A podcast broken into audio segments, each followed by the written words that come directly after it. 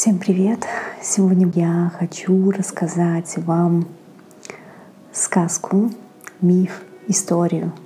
Мне кажется, это очень в тему сегодняшней пасхальной ночи под звуки фейерверков на Кипре.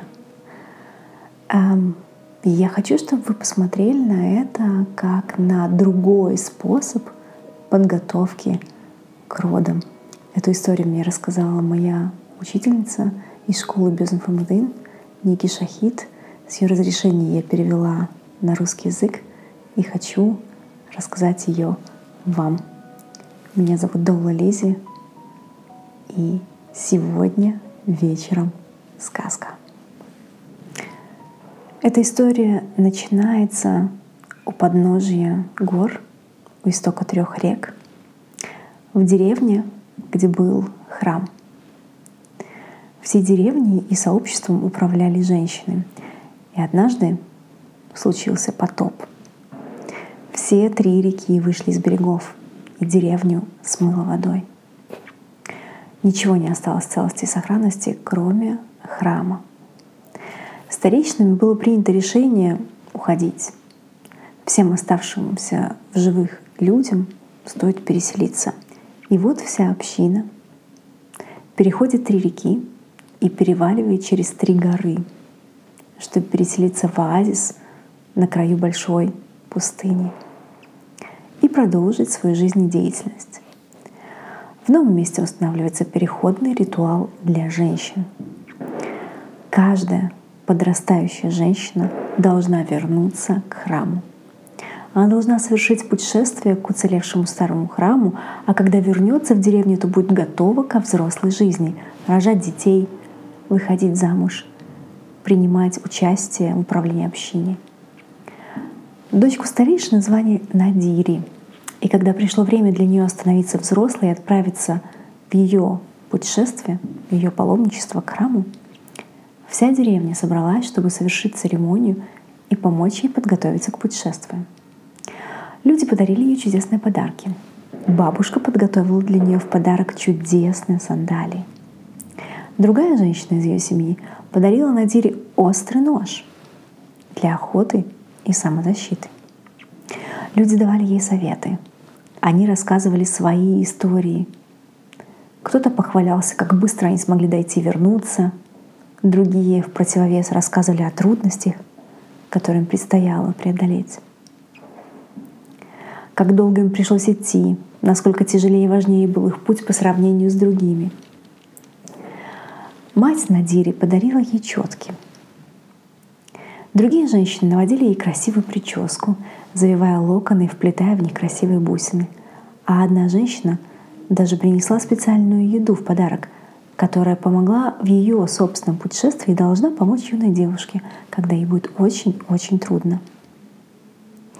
На следующий день Надири проснулась и стала паковать все подарки с собой — она также взяла с собой записи молитв других людей, которые попросили отнести их просьбы и надежды в храм.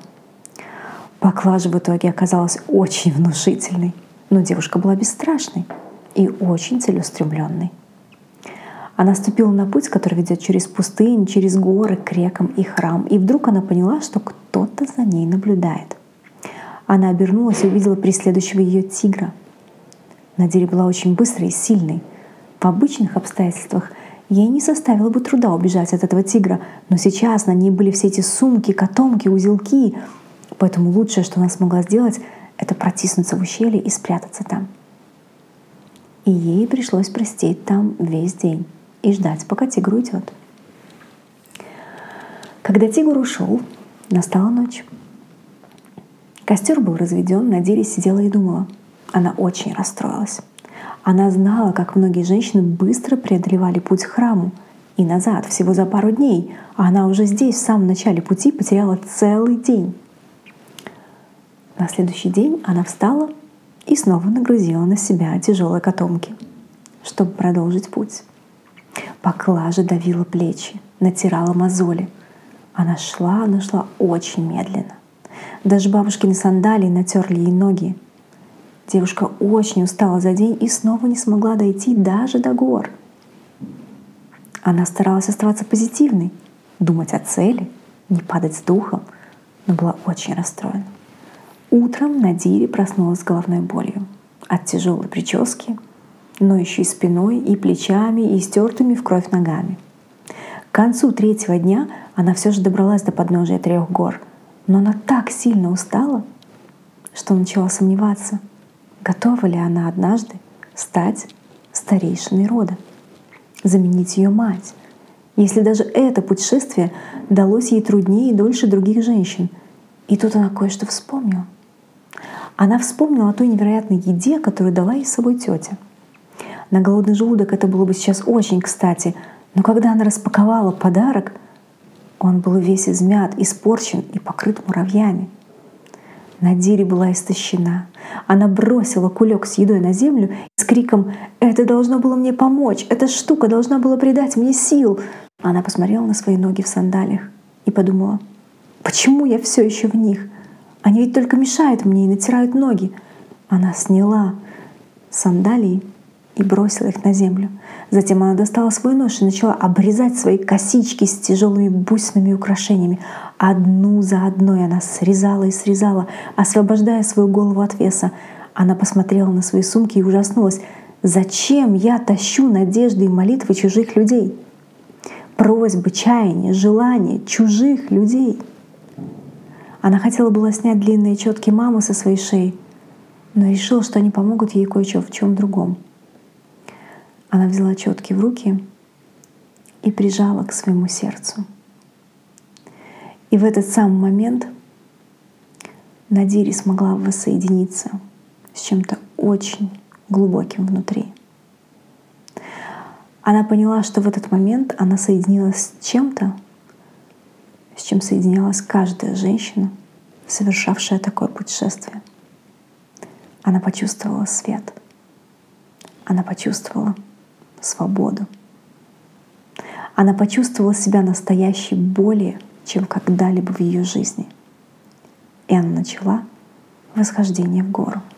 Кузен Надири, который был охотником и добывал пищу по всей округе, набрел на ночное пристанище Надири и увидел затухающий костер, валяющиеся повсюду волосы, брошенные сандалии, еда с муравьями, пятна крови. Он решил, что что-то случилось, что-то ужасное — он побежал в деревню. Он нашел бабушку и закричал «Бабушка, бабушка, случилось страшное! Наверное, на нашу Надире напал тигр». Бабушка ответила «Расскажи же, что же ты видел?» И кузен рассказал про потухающий костер, про все, что он увидел на пристанище, про пятна крови, про отрезанные волосы, про брошенные вещи. В ответ он увидел бабушкину улыбку и очень смутился — я не понимаю, почему ты улыбаешься? Она в беде. И бабушка ответила ему, нет, она не в беде. Надири завершила свое путешествие. Молодой человек опешил.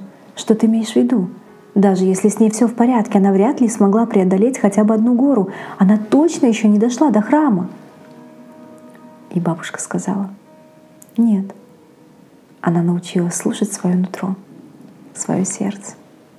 Она научилась проницательности. Теперь она точно взрослая. Теперь она уже женщина. Ее путешествие уже закончилось.